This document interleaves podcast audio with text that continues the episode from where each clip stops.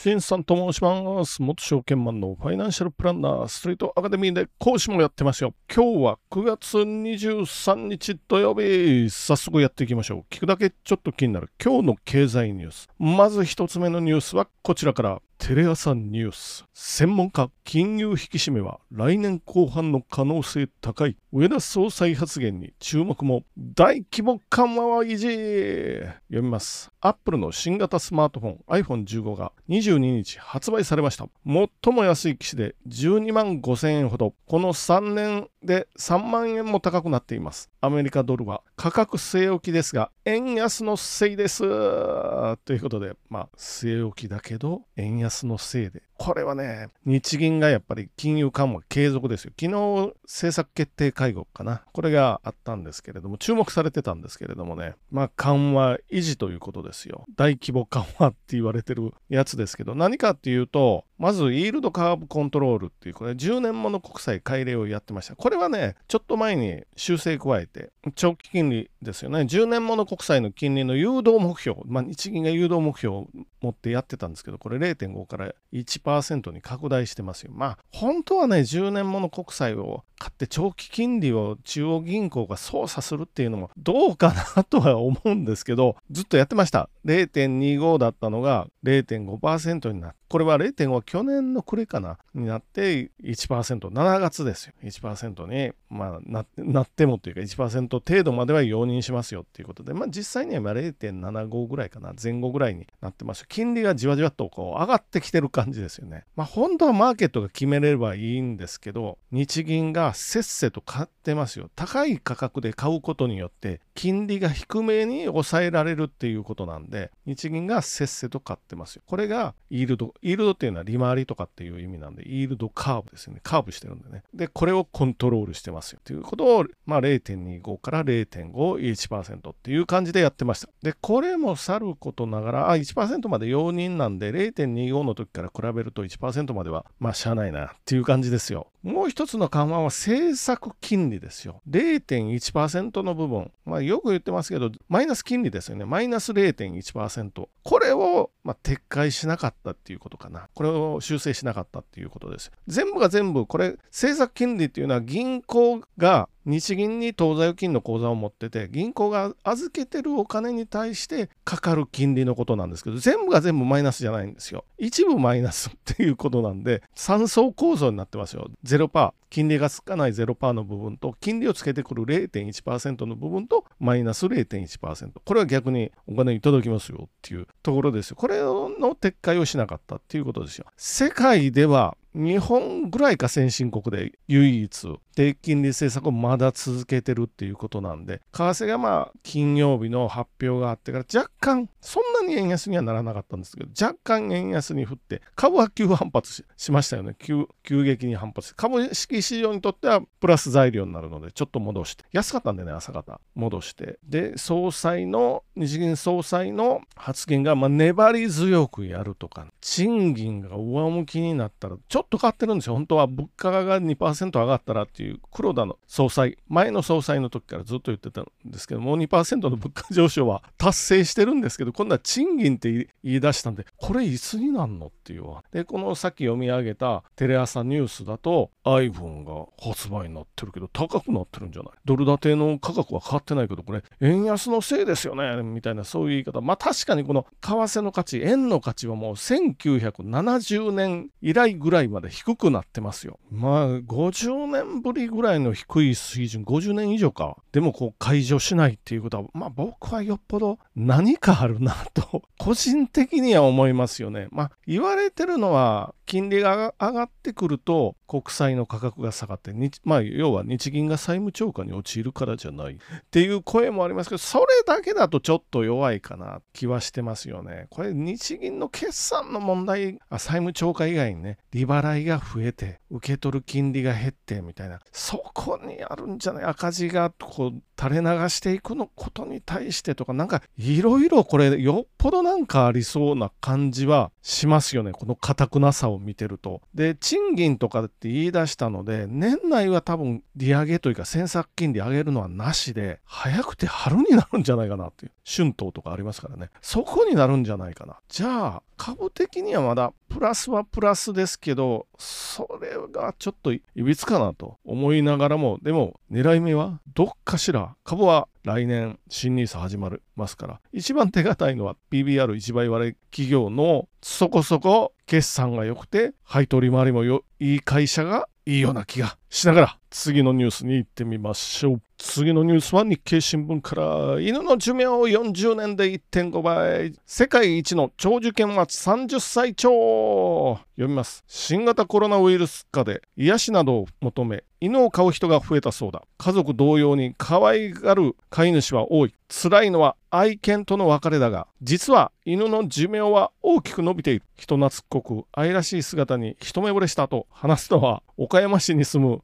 60代男性だ。愛犬のルーク君はまだ1歳。2022年7月に迎え入れたばかりだっていうことでまあちょっとね土日のまったり系記事ちょっとやっとこうかなと。まあ自分も犬は好きなので、あと飼ってますよ。っていうことなんでね、やっとこうかなっていうふうに思ってます。犬の寿命が1.5倍ぐらいに伸びてますよ。ということですよね。まあ40年ぐらいですけどね、40年前っていうと、まあ1980年代前半かっていうことなんですけど、じゃあなぜ犬の寿命が伸びたかっていうと3つのポイントがありますよ。まず1つ目は、フィラリアの予防薬。これですよね。うちも犬飼ってるんですけどね、毎月1錠なんかこう、おやつ的な形になってて犬の大好きな、それを食べさせてますよ。喜んで食べてますよ。まあ、フィラリアね、大きめの犬なら30センチぐらいの長さの寄生虫、寄生虫です、フィラリアっていうと。これが心臓付近に潜んで、で、悪さをして、まあ8、8歳、9歳ぐらいで亡くなる犬が多かったっていうことですけど、このお薬のおかげで、ぐっとこのフィラリアで亡くなる犬が減ったっていうことですよね。で、2つ目。2つ目はね、家の中で飼う人が増えてるっていうことですよ。昔は犬っていうとね、外で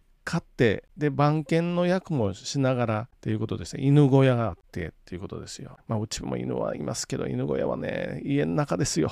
犬小屋というかゲージですよ。ゲージ。なので外に犬小屋はないですよ。っていう感じですけど皆さん犬を飼われてる方はどうでしょうかね。家の中ですかね。外飼いあんまり見かけなくなりましたよね。まあゼロではないですけどね。この家の中で飼ってるとやっぱりねフィラリアの薬も与えてるしあと蚊に刺されることも少なくなりますよね。当然、外で飼ってるよりかは。かなり減りますよね。っていうこともあるし、あとは不慮の事故ですよ。脱走したとかね。あとなんだ、あ、光をね、結構浴びたりしてるんで、白内障にもなりやすい。外で飼ってるとなりやすい。で、あの、目が白く濁ってきますよね。これ人間ならもう手術して、こう水晶体を入れ替えてとかっていう手術ありますけど、まあ犬にそこまでしてるっていうか、そこできるんかな できないと思うんですけど、まあそういうのを見たことある。なので、ある程度の年になると犬はもう目が見えなくなってきてみたいな、ちょっとね、よたよた歩いて、まああれかわいそうでもあるんですけど、そういうのも少なくなりますよ。で2つ目は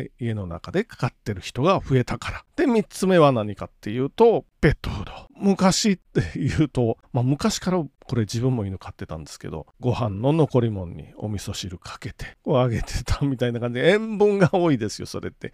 犬は塩分基本的には不要なので、塩分が多い。でも、ペットフードだとっていう感じですね。塩分コントロールできてっていうことで、まあ、ペットフードの普及も犬の長生きに一役買ってますよ。っていうことで、関連銘柄何かな？ちょっとだけ調べてみたら、7140ペット GO っていうのが見つかりました。これとお賞ですよね。7140ペット GO、1426円20円だがっていうことで、まあいろいろ当然ありましたけど、これは何の会社かっていうと、ネットでペットのヘルスケア商品を販売、ペットデータ蓄積、自社ブランドやサブスク売り上げもっていうことで、グロースなんで、まあ、そんなに大きくない会社ですけれども、まあ、一発狙うなら、唯一ね、やっぱりペットのこのマーケット、市場が日本でまだ増えてるマーケットなんで、これからも割と底堅いかなっていう感じですよね。PR は14.5倍、PBR は2.62倍っていうことなんで、実価発送価が26億円なんで、かなり小さいですけど、まあ、一応ちょっと関連銘柄ぐらい言っとこうかなと思ったんで、まあ、他にもいろいろありますからね。あと、ホームセンターの会社とか上場したりしてますから、こういうところも当然関連銘柄になっていきますよということなんで、まあ、ペット、長生きというテーマでお話ししてみみました。じゃあ次のニュースも日経新聞から。生成 AI ソフトと一体化。マイクロソフトを Windows に搭載。Google は Gmail と連動読みます。米マイクロソフトが生成 AI を使った。支援機能をパソコンに全面展開する。Windows 95のヒット以来定着したパソコンの操作は。AI に指示する形に大きく転換する。対抗する米 Google も。AI とメールソフトなどの連携を発表した。米オープン AI のチャット GPT など生成 AI が仕事や生活の場に急速に浸透しようとしてるということで、まあ結論から言うとマイクロソフト秋からかな30ドルって言ってますよね。コパイロット機能って。コパイロット言うんだ。CO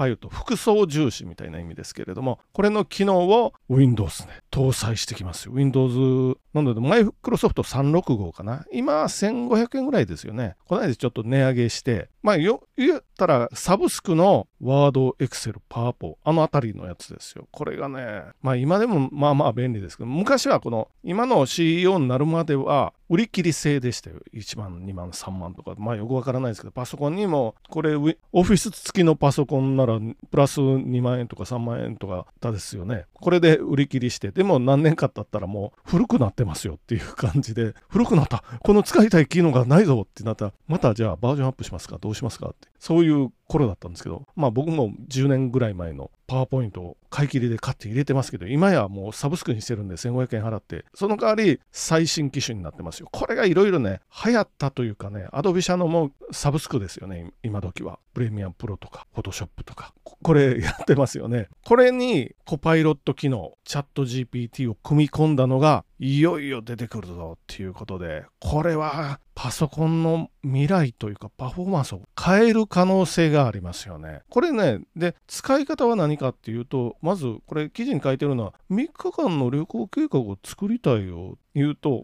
まず OS 上でですよ、3日間の旅行計画を作りたい、プレゼン資料を作りたいって入力すると、ソフトが推奨されますよ。ワードがいいんじゃないですかとかね、パワーポイントがいいんじゃないですか。あと、まず試案みたいなのを作成してくれて、あ、じゃあこれプレゼンならパワポだよねっていうことで、パワポを立ち上げて、そこからまたざーっと作ってくれる。まあ、今でもできるけどな、今でもチャット GPT 自分の場合有料にしてるんですけど、20ドル払って、なんでほとんど変わらない感じかな。あ、費用的にはね、30ドルになっても、まあ変わらない感じですけど、どっちが便利かなというふうには思ったりもしますよ。ただ、あんまりね、こう縛り付けられるのもどうかな、風なのはあります。で、迎え撃つのは Google ですよ。これで一気にね、まあ、オスロで言うと、四隅を取られて一気にひっくり返されると、Google も痛いので、まずは Gmail の返信とかです。今でもでも返信案出てくるけどなと思ってるんですけど、まあ、Google も Bard 最近ちょっと精度が良くなってきたかなというふうには思います。他にもいろいろ出てきますよ。Amazon。Amazon はスピーカーですよね。あの、ありますよね。アレクサ搭載のあれに AI スピーカー化していくようなお話ですよ。使ってますか ?Amazon のスピーカーね。あれなかなか いいいいですよ。っていう感じですけどね。あと、メタ、Facebook。Facebook も独自生成 AI。当然、Apple も負けてないですよ。モバイル端末に AI 機械学習の機能を強化って書いてますけど、まあ、メタと Apple あんまり具体的なことは書いてないなっていうふうには思います。ただし、課題も当然あって、まあ、著作権関連のお話からプライバシーからどうなのかっていうのはありますから、まあでもこれ時代の流れがまた解決していくんかなというふうには思いますね。で、これから5年、10年経ったらどんどん便利になっていって、もうコマンドをパラパラっとこう1行程度のコマンドを入れるだけで全自動にやってくれたりする世界が出現するかもしれないぞと思いながら、じゃあ今日も終わっていってみましょう。本日もご清聴どうもありがとうございました。